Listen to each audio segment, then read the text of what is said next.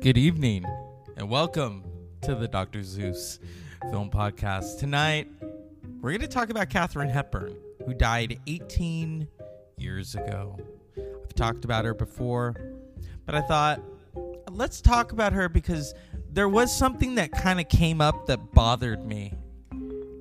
Now, I'm all for, you know, okay, oh, maybe they're gay.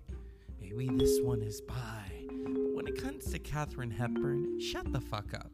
She's gone. There was this man who claimed that he hooked Katharine Hepburn up with all these different chicks. I'm like, what about Spencer Tracy?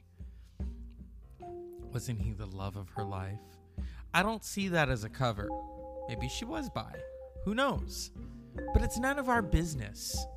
Now, if they're young and ready to, you know what, then okay, you know, Tom Hardy, here's my number. But when it, that's the other thing, you know, it, does, it shouldn't matter. It shouldn't matter. And so when Liz Smith, may she not rest in peace, who was a, a gossip columnist, said, oh, she was definitely a lesbian. Really? Did you date her? So it, that always bothers me. One time someone said to me, do you think that Jodie Foster is a lesbian? I said, why? Do you want to date her? Who cares? It's none of your business. And if they if they do decide to come out, great. But that's not what we're going to talk about with Katharine Hepburn. She lived to be 96 years old. She did things her way. She lived life on her terms. Can many of you say that today? She didn't follow. She she wasn't part of the Hollywood system. She at the beginning was like this is not for me. I mean, you think of the four times she won the Oscar, she never showed up. And then when she finally did, it was to give her friend Lawrence Weingarten an honorary Oscar. She said, I'm the prime example of a person who can wait 41 years to be unselfish. I love when she came out there. David Niven was like, the way he introed her was probably the best intro. And he's like, uh, Gertrude Stein said, A star is a star. Well, this is a star. Will you please welcome Miss Katharine Hepburn? And then she walks out, and people are just standing to their feet. And she's like, I am naturally deeply moved. I'm also glad that nobody said it's about time. Yeah. I was such a fan of hers. I loved her movies. Lion in Winter is probably Katharine Hepburn at her best. Never before did you think from the Philadelphia story you're going to get uh, Eleanor of Aquitaine saying, you know, I'd hang you from the nipples, but you'd shock the suns. Or when she's talking to Henry and the ver- the the verbal volleyball between the two, you know, my Henry is my John, uh, my Richard is the next king, not your John. And then to and then to be wits with Peter O'Toole, who was young enough to be her son. Isn't that some shit? And so here at the Dr. Zeus Film Podcast, hello, by the way, my guests that are watching tonight, we are talking about Katharine Houghton Hepburn, who died today, 18 years ago in 2003, at the age of 96. She truly did outlive many of her contemporaries, although could we say that Olivia de Havilland was a contemporary who died last year at the age of 100 and was 104? Yeah, shit. There, there's always that joke that Oscar winners live longer than the losers, and Katharine Hepburn lived to be 96 and she had four of them. So that's why I thought, you know, let's talk about Katharine Hepburn. And then tomorrow would have been Lena Horne's 104th birthday. I, I love Lena Horne. Lena Horne, unfortunately, did not have the film career that she wished for. You know, she signed that major contract. She was the first black actress to be signed, and she refused to do stereotypical roles. And Hattie McDaniel was with her on that. You know, even though Hattie McDaniel said, "Look, I'd rather play a maid than be one." So you have these two icons.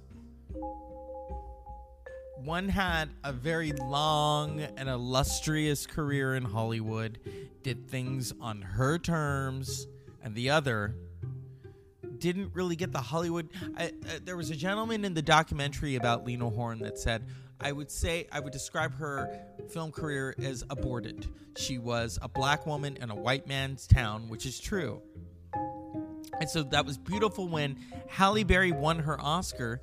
She mentioned Lena Horne. She mentioned all of these women of color in the film industry. And she was the first to knock the door down. What would Katharine Hepburn make of film today? I know she didn't like the films that were coming out in the 70s and the 80s. She just couldn't stomach them. There was a, a 60 Minutes interview where she talks about that. And then talks about aging. And she says, I think we rot away, and it's too goddamn bad that we do. I, I try. I want to give a shout out to Shit Happens When You Party Naked and to the creatures of the night. Uh, they had a, I was on their show tonight. Such a great group of guys Adam, Chris, and Jason. And, you know, I, I can't really go into what we talked about because it, you know, it's Fight Club. If you talk about Fight Club, we'll beat you up. No, not really. But back to Katharine Hepburn. I don't think she beat anyone up. she was Kate the Great. And then you have another Kate, Cate Blanchett, playing Katharine Hepburn and then winning an Oscar for playing Katharine Hepburn, an Oscar winner. Isn't that weird? Yeah. That almost happened again when Kenneth Branagh played uh, Laurence Olivier. What a stretch. in uh, My Week with Marilyn. But. Uh, caricatures aside, I don't think anyone can really capture the true essence of Katharine Hepburn. She did so many great films. I remember when she died exactly on this day. She was the last of the greats. And for her to die at 96, and she'd been in decline throughout the years. I remember her good friend Lauren Bacall talked about that in her continuation of her 1979 biography by myself and then some, where she talked about you know how Katharine Hepburn died at 96 versus Bogey who died at 50 uh, was it 57 in 1957 I think so mm. you know Bogey won his only Oscar for doing a film with Katharine Hepburn the African Queen, directed by John Huston. And Bogey and Bacall went, and they were both on the set, and that's how um, Bacall and Hepburn became really good friends. And then when Bogey died, Bacall, I guess, impressed Hepburn with her strength of how she handled it. It's very it's a very tough thing. And then even to the to the day she died, Lauren Bacall was always asked questions about Humphrey Bogart, and she was she was fine answering those questions. The fact that she said she was in the shadow of the great actor, but the love affair that they had, they lived it. Nobody could have written it as better as they lived, lived it. And I could say the same about Katharine Hepburn and Spencer Tracy. Whatever the gossip columnists who are now in hell want to say. Um, you could tell on film. I mean, you look at Woman of the Year and you look at Adam's rib. They are truly in love. You can't fake that. You can't fake that. And she was very hesitant to talk about him after he died, and because uh, she, I think she waited until his wife died because you know she was not the wife. In fact, she didn't go to the funeral. She said she was to go and then she just kind of sat in the car because she says that was Mrs. Tracy's. Mrs. Tracy was the wife. Um and people said, you know, she mourn she didn't mourn the widow who couldn't mourn because the wife mourns. And Katharine Hepburn for for 27 years was in that relationship with Spencer Tracy wouldn't do films because of his of his uh, health. So wherever Katharine Hepburn is, with that voice like that. I loved her. I thought she was great. I thought she was great. There was that moment with her and Barbara Walters. We're not going to play any clips because this is just from memory. Where she was like, Do you own a skirt? I have one. I'll wear it to your funeral. And then Barbara Walters, this was the era of the feminist. And she asked Katharine Hepburn, If you were a man, the fact that she asked her that, if you were a man, how fucked up is that? Barbara Walters didn't always ask the best questions. She asked Ricky Martin if he was gay, and that that really that hurt him. And and that's what we're talking about. Who cares, Barbara? Are you gonna fix him up with one of your producers? Yeah, I didn't think so. But let's go to where she was like, what kind of a twee would you like to be? I don't know. Everyone wants to be an oak tree, but nobody wants to be a Dutch elms with Dutch elms disease. Yeah. But then she said to her, If you were a man, would you marry a woman with a career? She's like, No, I wouldn't be happy at all. And a career is fascinating. I put on pants 30 years ago and declared a sort of middle role, you know. Yeah. Never imitated. I mean, she was imitated, but that was always the thing. If you if you were imitated, you made it. If Saturday Night Live or SCTV, which they did do a parody of Katharine Hepburn, that meant that you were in the stratosphere. You were well known. Barbara Walters. Ba wah wah wah. I'm not Baba Wawa, and this is not for 80s only. Tonight, I'm sitting with the incredible Malwena Deutwin. It is great to be here. Uh, before we go, Malwena, that is a beautiful coat, is it, Mink? Oh no, it is just a silly wabbit. yeah. Katharine Hepburn. That, that really, even though she died at 96, I was I was sad. I thought, whoa. You always kind of wondered how uh, how she was doing. What you know, she was no longer in the public eye. She hadn't made a film appearance since 1994. She spent the remaining of her years in seclusion. Only a few people got to see her she died as a screen legend. She got to see the 21st century.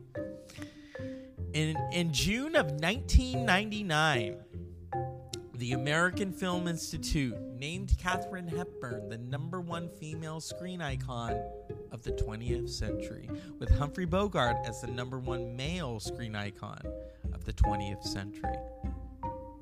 So it was good that she lived to see that. I know that years before the AFI had wanted to give her an award, and she said, "Why don't you give uh, her friend John George Cukor an award?" And they said no, and she said, "Then no thanks." So she really she didn't back down, and she wasn't part of the establishment in that aspect because, and then she when they wanted to give her an award, she refused. She, I don't want that. I remember her director said one time he went to go get some chocolates and he found one of her Oscars that she had just received not engraved, and he urged her to get it engraved. Yeah. So she lived life on her terms. When she won that fourth Oscar in 1982, she didn't show up. Jon Voight, um, congratulated her, it, and it was interesting because both her and, and uh, Henry Fonda won Oscars. And Jane Fonda had joked with Katharine Hepburn, said, "And if I win tonight, I will be tied with you. I'll have my third one." She didn't win, and Katharine Hepburn says, "You'll never catch me now." yeah, she probably said that. I don't know. What a long screen career from the 1930s to 1994. She did her final film, Love Affair, with uh, hello. How you doing? Just talking about Katharine Hepburn, wrapping it up for tonight. Um, I still have to watch the film that we're gonna talk about. I'm recording right now. Hello, hello. Um, but yeah, I just wanted to sum it up talking about Katharine Hepburn, you know, someone had said that to me the other day, you know, about her private life, and I said, I don't care. What what speaks to me is the films. The only thing of her private life that I really admired was the fact she didn't give a, you know what? She lived life on her terms and didn't, you know, she said she made enough money where she could take care of herself. She didn't need a man to take care of her, which is interesting. But at the same time, she wasn't really supportive of the women's rights, uh, you know, uh, probably because it, it wasn't her time. So, yeah, she was very unapologetic. So, such a. Uh, she was her own person. She was a loner. She had her friends but she was not part of the Hollywood establishment. And that is what separates her, you know, from Bette Davis or Greta. Even Greta Garbo was not part of the establishment. But Greta Garbo, I found to be alone, you know, to create that kind of um, that character. But Katharine Hepburn, Katharine Hepburn, you know, I'm I'm glad that there's not a lot about her personal life that we know because the films speak for themselves. And that's Katharine Hepburn. As always, unpleasant dreams.